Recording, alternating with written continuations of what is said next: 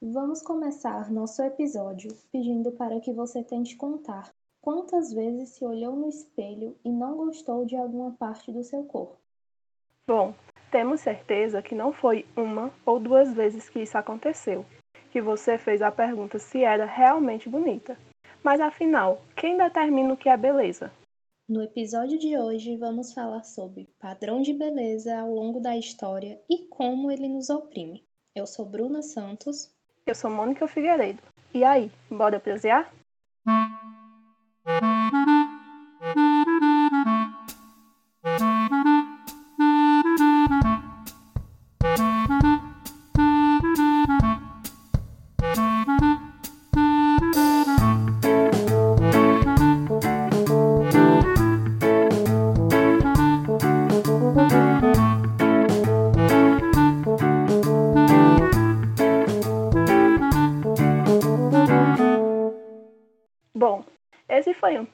Que guardamos por bastante tempo, mas que agora sentimos uma necessidade especial de prosear sobre ele.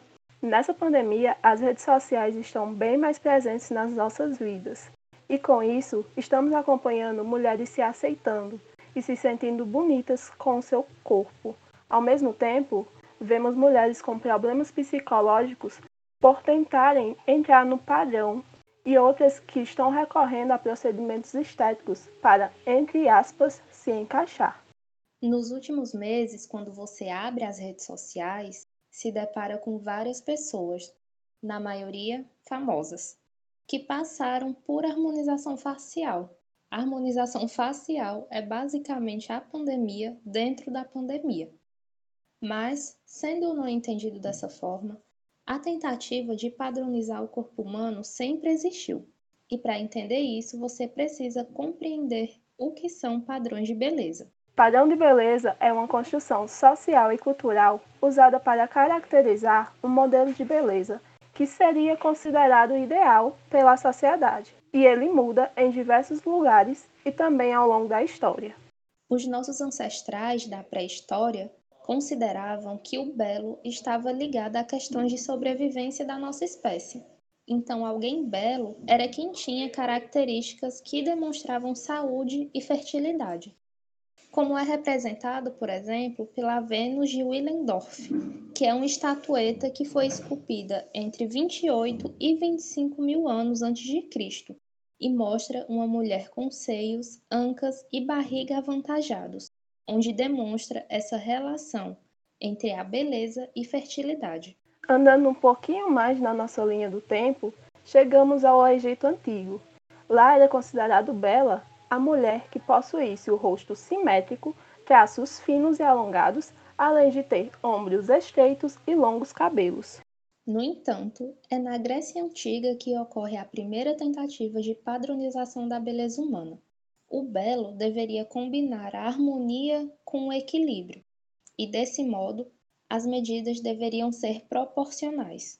Assim, os exercícios físicos eram comuns entre os cidadãos gregos. Mas além disso, as mulheres ainda necessitavam ter a pele clara, cabelos ruivos, lábios grandes e quadris largos. As mulheres da Roma antiga seguiam o mesmo padrão das gregas, Porém, ambas não possuíam um tom de pele ideal.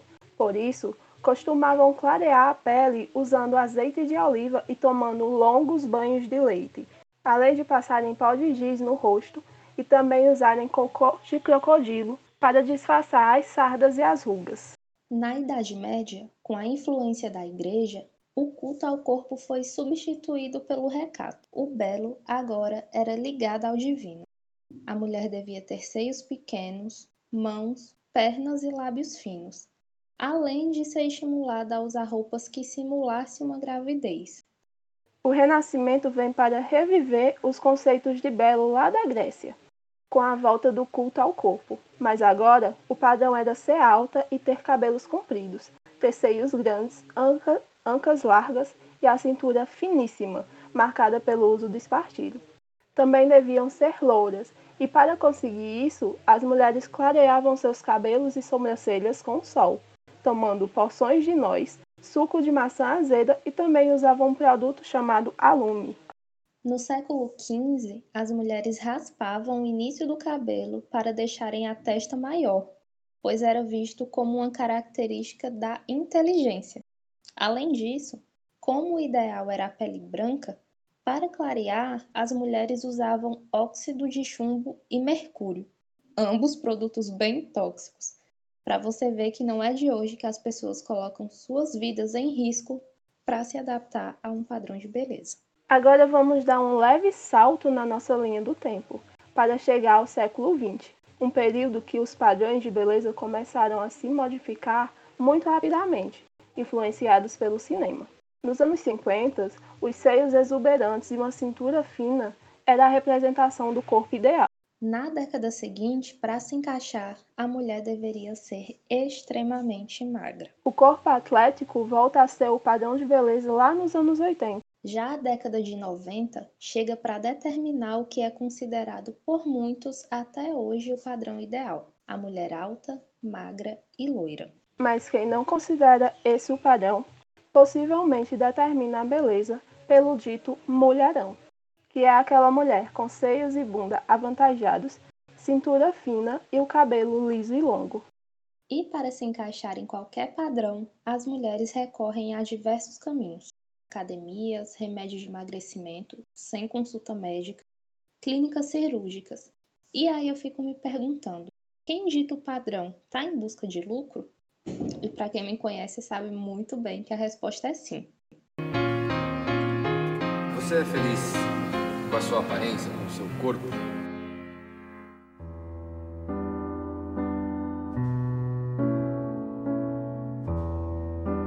Não. Se você pudesse mudar uma coisa no seu corpo, o que você mudaria?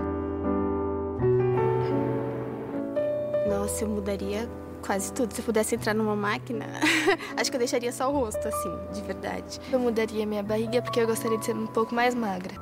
Essa, o culote aqui. Eu queria mudar bastante meu nariz, que eu acho que tem uma voltinha aqui que eu não gosto, eu acho ele meio grande. Eu sou modelo da terceira idade e eu me preocupo muito com a estética. Parecesse um gênio, me falasse o que você quer hoje, eu não ia pedir dinheiro ou outra coisa, eu ia pedir isso para fechar o olho e acordar com o corpo em ordem, do jeito que eu quero. O que sempre me incomodou há, é, há muito tempo atrás foi o meu cabelo. Meu cabelo crespo, né? Nossa, por diversos momentos eu não sabia o que fazer com o meu cabelo. Por incrível que pareça, eu me acho um pouco gordinha. Politicamente, eu preferia assim mudar um pouquinho o meu nariz. Eu acho que 90% vai falar, vai falar que tem alguma coisa para mudar, seja pequena, né, os nossos olhos ou mas acho que tem, que tem alguma coisinha que vai mudar.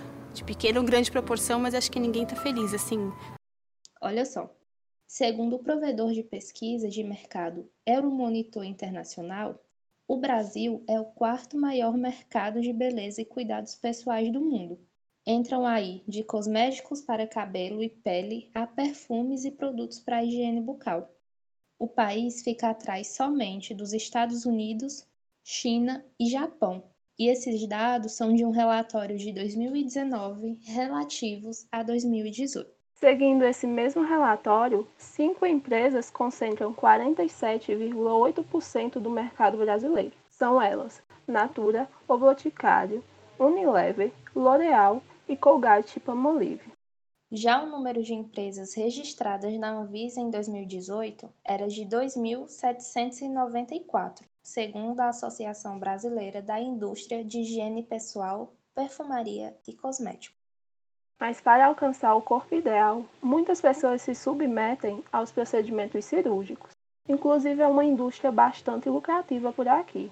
Só em 2018, o nosso país registrou 1 milhão e 700 mil cirurgias plásticas, segundo o relatório da Sociedade Brasileira de Cirurgias Plásticas. E assim como ocorreu um crescimento no setor, aumentou também os casos de cirurgias clandestinas.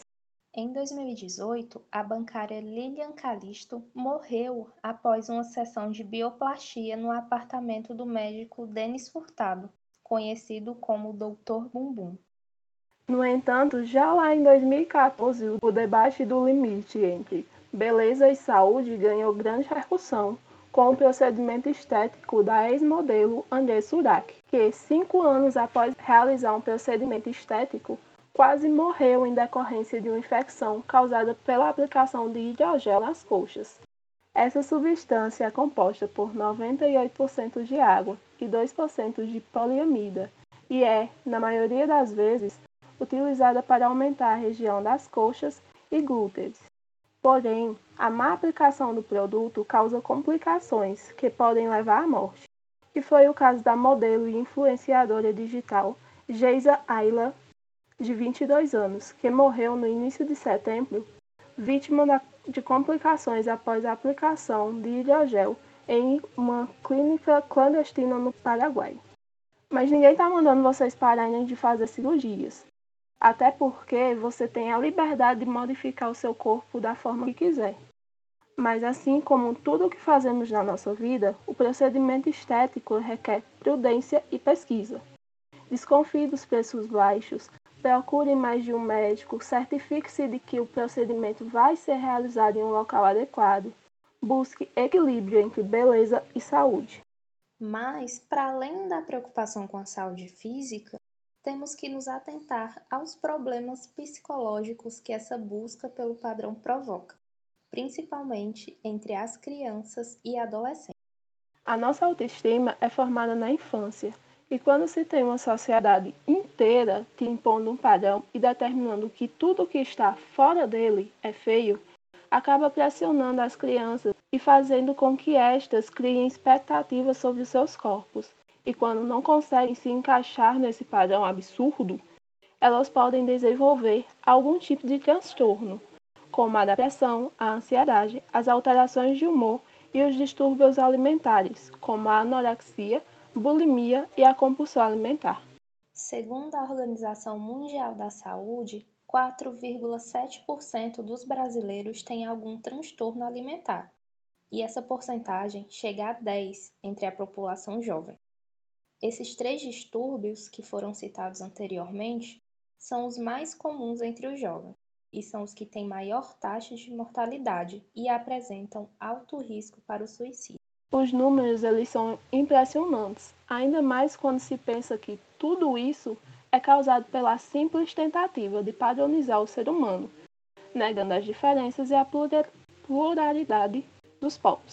E é aqui que entram dois elementos muito importantes na construção da autoestima das crianças: a família e a escola, já que é nesses espaços que estão a maior parte do nosso círculo social.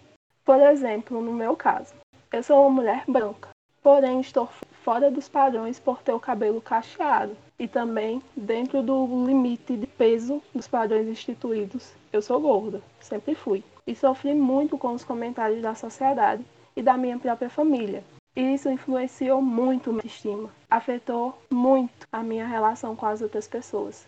Eu odiava olhar no espelho, odiava tirar foto. Tanto que é muito difícil encontrar fotos minhas da infância.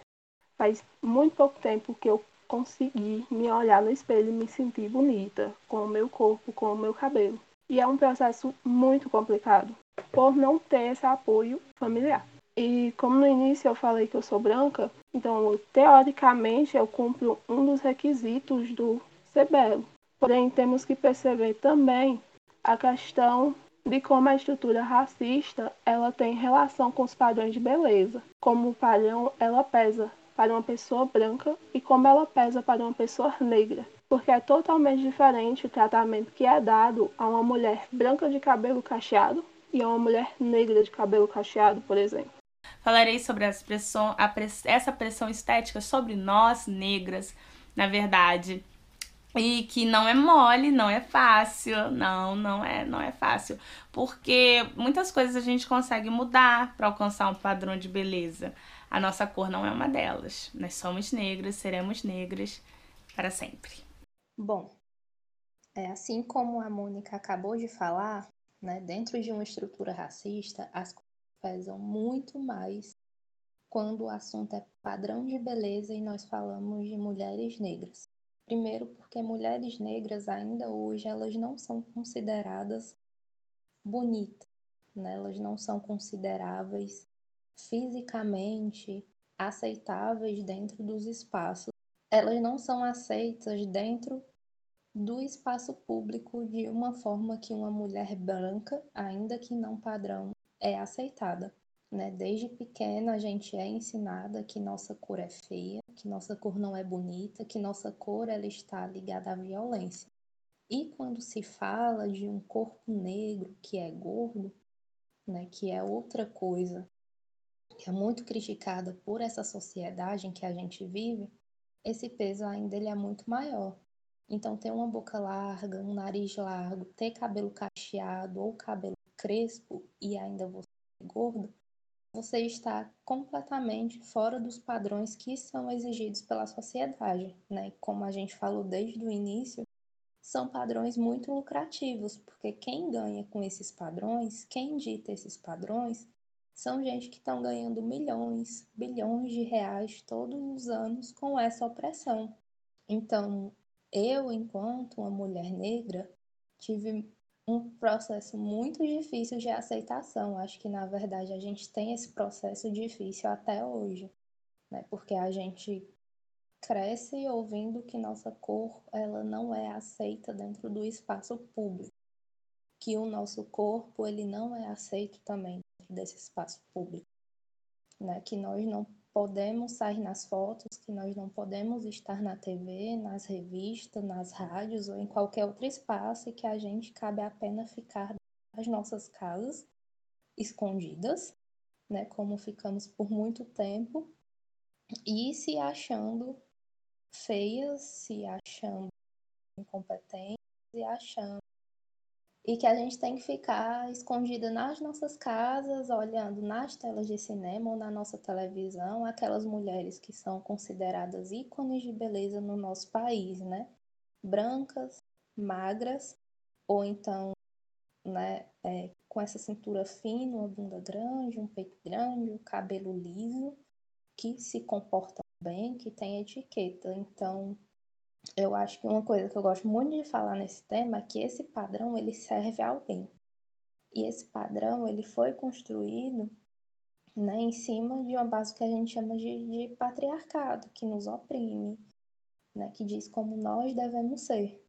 Então, acho que esse processo de aceitação é, para uma mulher negra fora dos padrões é algo muito dolorido, é algo que custa a nossa vida muitas vezes.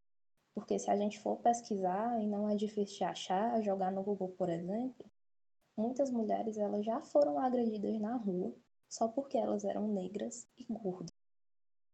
Né? Isso parece surreal, mas não é. Acho que muitas de nós já passamos ou de ser apontada como a menina mais feia, né, da classe, ali na primeira, segunda, terceira série, né, de ser considerada a mais feia do grupo de amigos, de ser considerada a mais feia da família e não ter o apoio também da família, de alguns membros que não são negros, estão fazendo piadas com corpos e com a nossa cor, né, que é racismo, inclusive, é, complica muito o processo, porque são pessoas que deveriam, teoricamente, ali lhe apoiar e estão contribuindo ainda mais para essa opressão, para essa estrutura. Então, eu acho que é isso, assim, que eu tenho para compartilhar enquanto uma mulher que ainda está tentando se aceitar. Né? Ainda não me aceitei. Foi um processo muito complicado ainda estar a minha cor e hoje eu aceito ela muito bem, porque só a nossa cor ela já tira totalmente a gente desse padrão, né? Desse padrão, enfim, não só de beleza, mas. E aí eu lembrei agora do livro da Maria Carolina de Jesus, né? Quarto de Despejo, que ela diz em uma das partes que pra gente ela não cita padrão de beleza, mas eu levo isso muito é, para tudo, assim, que para a gente nós somos colocados dentro do quarto do despejo, né? E aos poucos, com muita luta, com muita autoaceitação, muito estudo e muita consciência de quem nós somos, pessoas determinantes para essa sociedade, a gente está quebrando essa porta desse quarto do despejo e indo para fora. Então, acho que essa é a experiência que eu tenho, assim, né, dentro desse, desse processo que ainda é muito, muito complicado. E eu acho que é um tema eu acho que foi um tema muito importante que a gente trouxe aqui, né, para debater e refletir sobre. E por mais que seja um processo muito difícil e doloroso, quando você entende isso e faz as pazes com o espelho, sua qualidade de vida melhora e você se torna uma pessoa mais confiante e feliz. E se você está bem e se ama do jeitinho que você é, apenas a sua opinião importa. É isso, tchau e até a nossa próxima prosa.